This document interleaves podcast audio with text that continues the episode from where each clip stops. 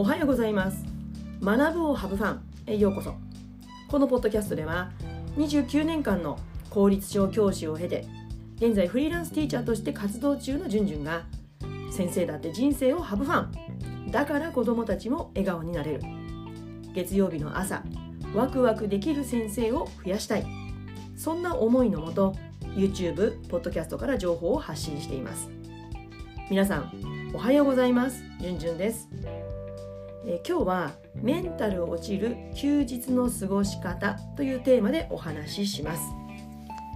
えーと、今日このこのコンテンツを録音しているのは、えー、日曜日です。うんえーと、先週1週間は体調崩してお休みしていてで昨日土曜日ね、えー、まあ、ずっと一日、えー、部屋に閉じこもって、まあ、仕事をずっとしていました。うん。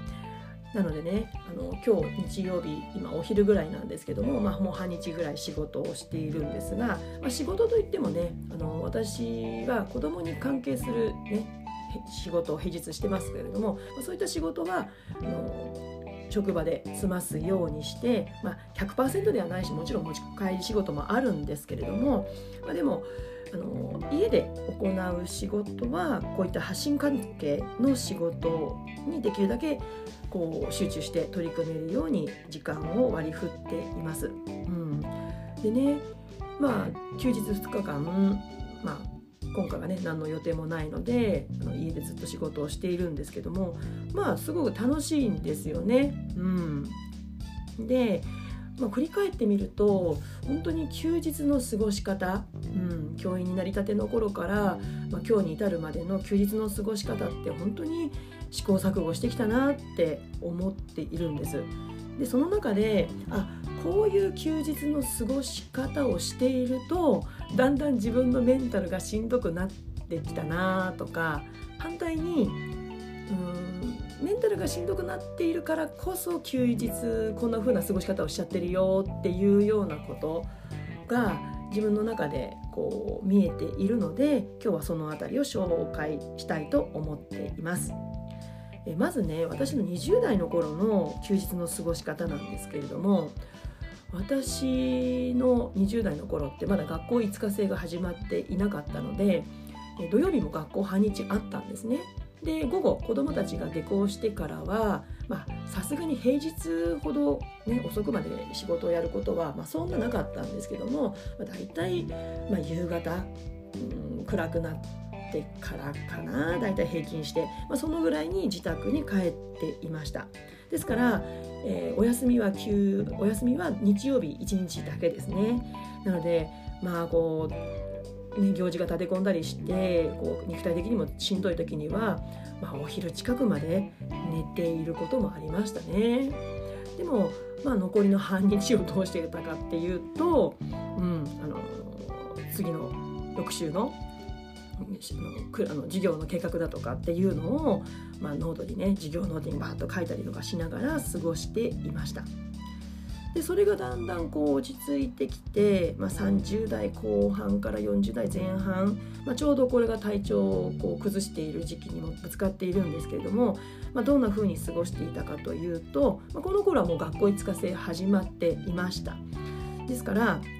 大体朝ね土曜日日曜日朝7時8時ぐらいかな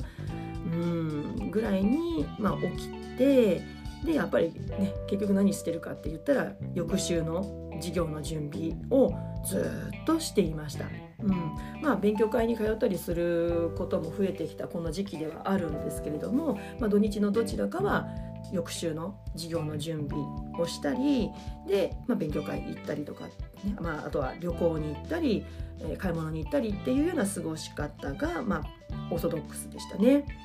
うん、なのでこう肌目から見るとこうどっか出かけたりしているので、ね、こう休日充実してるんじゃないかっていうふうに見えたかもしれないんですけれども、まあ、実際はね頭の中では脳みその中では結局体は外出してるけれども脳みそは外出してないんですよね。ずっと子供のこと学校のことを考えていました。まあ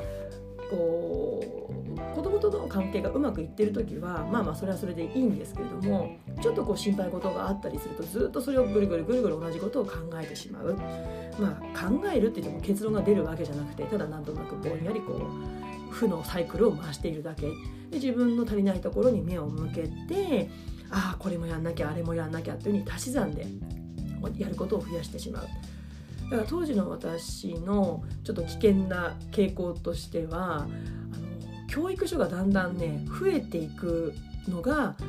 危険なパターンだったんですよね。あれもやらなきゃこれもやらなきゃって、うんまあ、そんな状態でした。でね今振り返ってこうあの時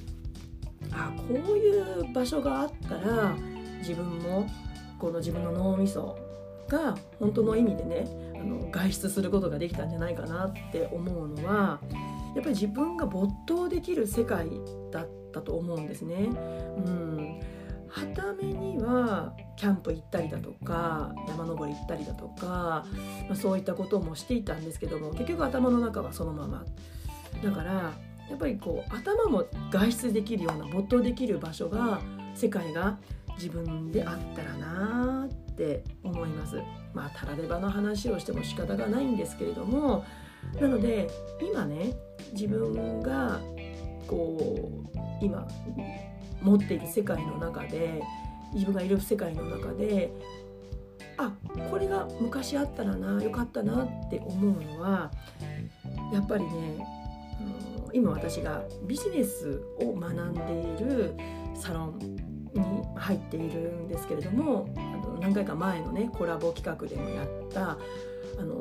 杉部さんやスワローさんと一緒に、ね、ビジネスを学んでいるサロンあのパリ在住のえー、さんという方が主催してくださってるメゾンドコワークの、まあ、サロンですよね。コミュニティサロンに、まあ、入って勉強してるんですけれども、まあ、そういった同じこう思考性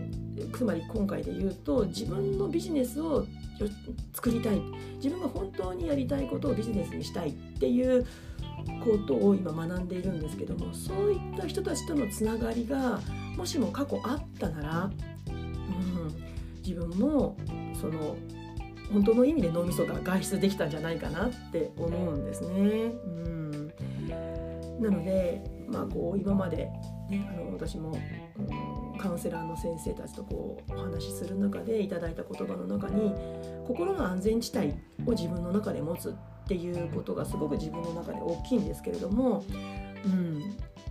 今ある意味自分の中での心の安全地帯っていうのはそのビジネスのコミュニティサロンになっているその一部になっているんじゃないかなと思っています。うん、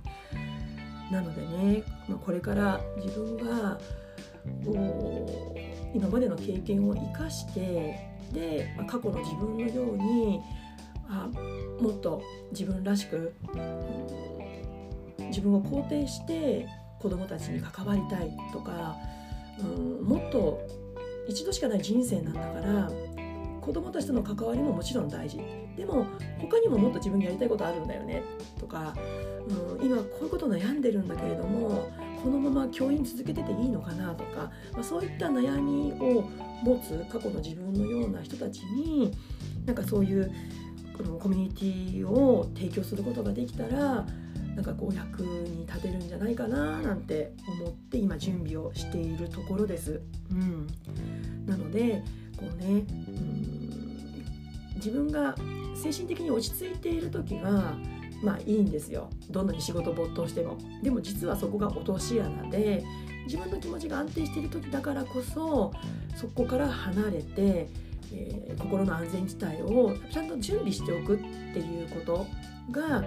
やっぱりどんなライフステージに置かれている方にとっても私は必要かなって。いざという時自分が精神的にしんどい時にそこがよりどころになる、まあ、いわゆるサードプレスっって言われてるところだと思うんですけれども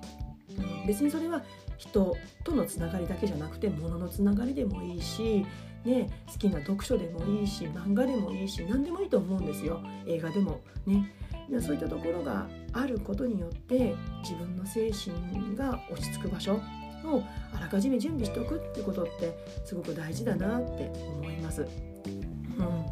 えーと、今日は、